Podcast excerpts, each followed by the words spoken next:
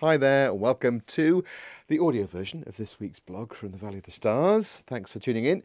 Uh, this week it's called Landslide, a soggy surprise and a nasty setback. Yeah, Val, are you going to be here while I do this? Yeah, good cat. Okay. Just get off the computer. That's a good girl. Go on. Go on. No, go. Why didn't I think of that? Is a question I've beaten myself up asking many times in this odd new life when the latest thing to go wrong has gone wrong. And it's one I ponder while looking at a landslide, a flood, and a jumble of upturned tanks on the hill below our building site which just before the storm was an almost finished water treatment system. I make a lot of mistakes by rushing into things, not preparing properly, and thinking stuff can be done in an impossible period of time, but I can't take the blame for everything. In 2002, the then US Secretary of Defense Donald Rumsfeld explained the lack of evidence for Iraqi weapons of mass destruction in a speech referring to known knowns, known unknowns, and unknown unknowns. Like Secretary Rumsfeld, and given my lack of experience living in this self reliant way, it's the unknown unknowns which often get me. If only I'd thought about that thing I didn't know might happen before it did. Makes me feel better when I say it out loud, but it doesn't mean the whole water treatment tanks aren't now trashed. It wasn't always like that. In my job as a BBC foreign correspondent, I learnt to make risks rather than take risks and do a pretty good assessment about whether or not they were worth the reward. Flying into Ebola and active insurgency land in the Democratic Republic of the Congo? Yes, it was worth it. But it took me ages to persuade the bosses back in London I wasn't insane, and to apologise to Ana afterwards for not telling her I was going. I've learnt a lot about how to do stuff off the grid, but I often get really frustrated when my own stupidity or lack of properly thinking things through means I not only fail to achieve the thing I set out to do, but actually make it worse, more difficult, and more expensive to rectify. This happens a lot. I was never terribly good at DIY before, so why should that change with practice? It really should change with practice, shouldn't it? The unstoppable force versus immovable object approach I took in my previous job for getting that interview, that access to a place to tell a story, and then get it on air doesn't work with installing a solar water pump kit without instructions. Sorry, am I boring you, Albie? God. I mounted the solar panels onto the aluminium rack ahead of installing the pump, having received the missing parts, but the whole insanely heavy thing somehow flipped over in the gale force winds in this week's storm. Force of some wind versus badly secured object. It doesn't look like the panels were smashed as they toppled into a pile of sand, but we'll see if it still works when it all gets connected up. If only I'd secured the struts, or weighed it down with rocks, or left it face down to start with, given the high winds forecast.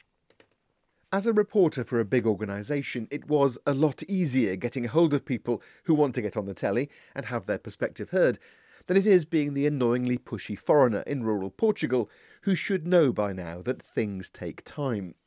The energy and tenacity to push to the point of obsession or destruction, whether it be in South Sudan or post earthquake or hurricane, once led an editor to nickname me the Duracell Bunny for my persistence and determination but that approach clearly isn't working with our architect. He's harder to speak to than some African presidents. We've had a lot of rain recently. Our lake has never been so full, but the combination of large amounts of surface water on clay and the presence of newly dug trenches for our pipes and cables is not, it turns out, a good one. I spoke last week about the giant mole holes for the infrastructure, which have turned into swimming pools and waterlogged trenches. Our building site currently looks more like a First World War movie than our vision of an Ecolux lodge. But things took a turn for the worse this week in the absence of our builder, and what I would have expected to have been a known known to him. We've placed the water treatment station above the lake, a large three tank system, followed by two open tanks for reed beds, and then a final tank for the water to be recycled up for irrigation on the future vineyard. The holes were dug to precise specifications. Sand was bought, delivered, and then levelled by our good selves before the bulldozer carefully lowered them into place. We were just waiting for the digger to return, load the reed bed tanks with gravel, and then backfill everything. Job done. But the wet conditions haven't been ideal. While waiting and to protect the system from rain, I cut a couple of channels to divert water around the tanks to stop them from being inundated, overturned, and generally trashed. But sadly, that is exactly what has now happened. The deluge, combined with the new trenches not being diverted into the lake, created a landslide, which has flipped and buried the biggest tank into wet mud and clay, floated another up out of a three metre deep hole, and smashed all the pipes linking the system together. It's a total mess. It's going to cost more to undo and then redo than it cost to do it in the first place, and the work will eat up vital time.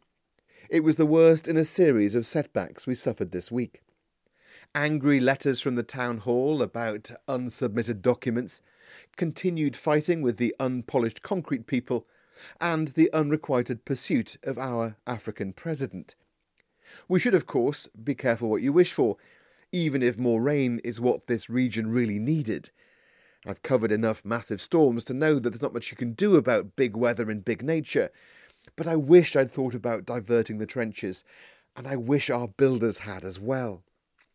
When the new downhill trench to our solar house was finished earlier in the week, and I realised it bisected a stream and a swale that usually bring a lot of water to the lake, it got me thinking.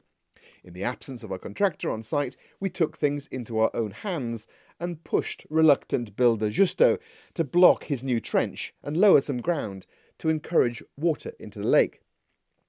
If we'd left it, the solar house would have been flooded and all our solar batteries would have been destroyed. That is a known known. If only he and we had thought about the impact of the other long drop trench on the other side of the hill directing thousands of litres of water into our thousands of euros worth of tanks. The rain has now stopped, but the rivers and streams continue heading into our lake, which is almost overflowing, as is our downstream neighbour Daniels. I've cleared the overflow pipes, placed some rocks and boulders to slow down the flow, and we'll wait to see where the deluge goes. We've warned friends further down the valley, but the rain may have stopped just in time. No more rain is forecast for a week. Once it's drier, we can bring back the machines, dig everything out, and start all over again. I've learned a lot from friends and from experience, but sometimes I just wish I didn't have to. There are great parts to living this life, but sometimes I wish it wasn't just us, with all the responsibility for guessing what might happen, what might go wrong, before it does and having to coordinate everything ourselves leaves gaps of plausible deniability where people with greater experience can make excuses for not thinking ahead and acting appropriately. Thanks for listening. Please go on the website, Off Grid and Ignorant in Portugal, to see some of the photos. Um, one of the captions is, I'll be back. Yeah, little black dog sitting at my feet right now while I've been reading.